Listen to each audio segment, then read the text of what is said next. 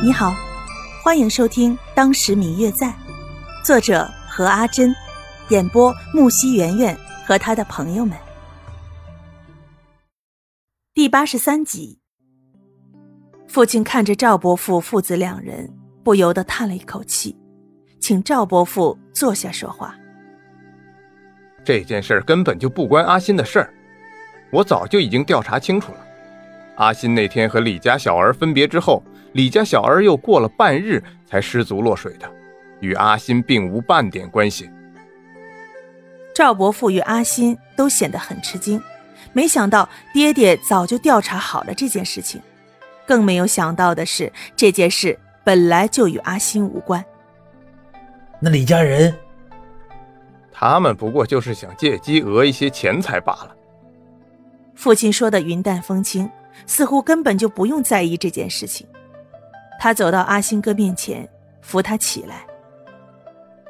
阿星，你起来。你现在知道了吧？这件事你本来就是无辜的。那他们为什么非得抓着我不放呢？找我有什么好处呢？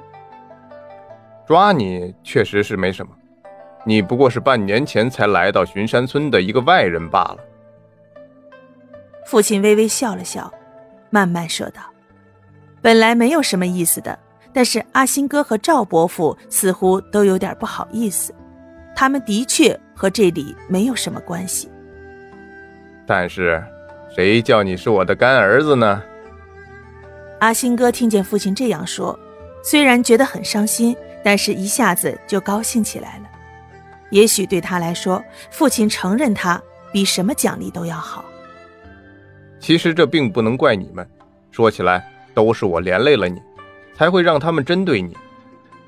父亲看着阿星哥，有些愧疚的拍了拍他的肩膀。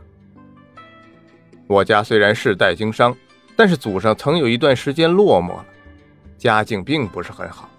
那时候我选择继承家业，四处经商，没几年就将家业重新振作了起来。可是这里有些人一直看不惯我们家。想要从我们家里拿走一些财产，哼！但是我并没有答应，因此也就怀恨在心。那这次的李家就是那想要拿走义父财产却没有成功，所以想要报复的那家人。阿新哥一直聪颖，这一次父亲说到了这个份上，自然就联想了过去。